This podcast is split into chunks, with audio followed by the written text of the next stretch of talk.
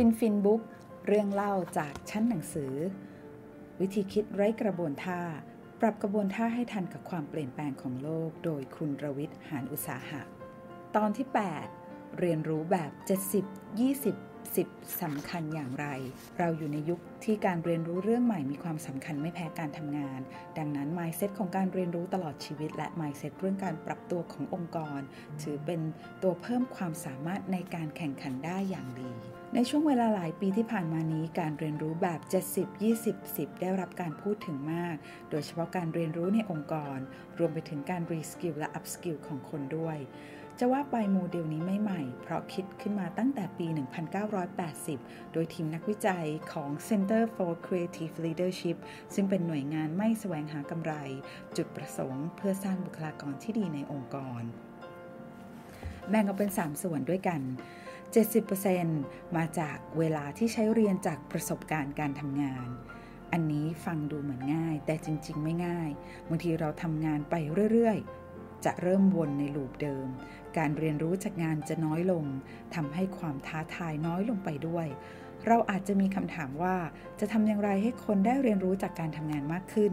คุณรวิทย์ได้ยกตัวอย่างมาอย่างหนึ่งนะคะ อย่างแรกคือต้องสร้าง challenge ให้กับเขา ยกตัวอย่างเช่น ทุกครั้งที่พิกซ่าสร้างภาพยนตร์ใหม่ พวกเขาสร้างความท้าทายใหม่ๆ อย่างน้อยหนึ่งเรื่องให้กับทีมเสมอ อย่างตอนทำภาพยนตร์เรื่อง Finding Nemo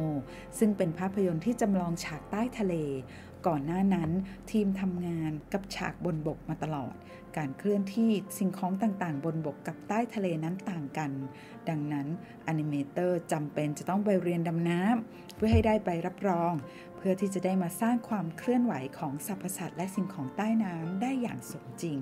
การสร้างความท้าทายถือเป็นรูปแบบหนึ่งของการเรียนรู้จากการทำงาน ไม่ว่าจะใช้วิธีอะไรก็แล้วแต่ การเรียนรู้จากการทำงานจะมีประสิทธิภาพดีที่สุด ก็ต่อเมื่อ หัวหน้างานให้ความสำคัญในเรื่องนี้ ให้เวลาให้ความใส่ใจ ในการออกแบบประสบการณ์ในการเรียนรู้ จากหน้างานให้กับลูกทีมของตัวเอง และมี feedback loop เพราะการเรียนรู้ได้ดีต้องมี feedback อย่างเป็นระบบ 20%จากการทำงานร่วมกับผู้อื่น เรื่องนี้สามารถทำได้หลายรูปแบบ เช่น การทำ cross function team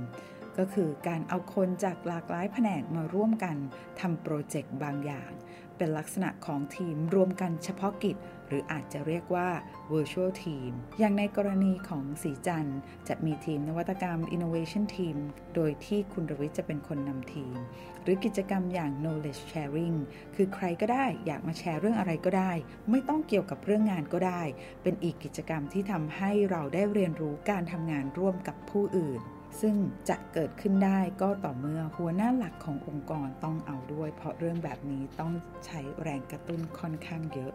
10%จากการเรียนรู้อย่างเป็นทางการ ข้อนี้คือรูปแบบของการเทรนนิ่งทั่ว ๆ ไป ไม่ว่าจะเป็นออนไลน์หรือออฟไลน์ ความดีของโลกในยุคนี้คือไม่ว่าเราจะเรียนทักษะอะไรเพิ่ม เราแทบจะเลือกเรียนจากคนเก่งที่สุดในสาขานั้นได้เลย ไม่ว่าเราจะอยู่ที่ไหนของโลกก็ตาม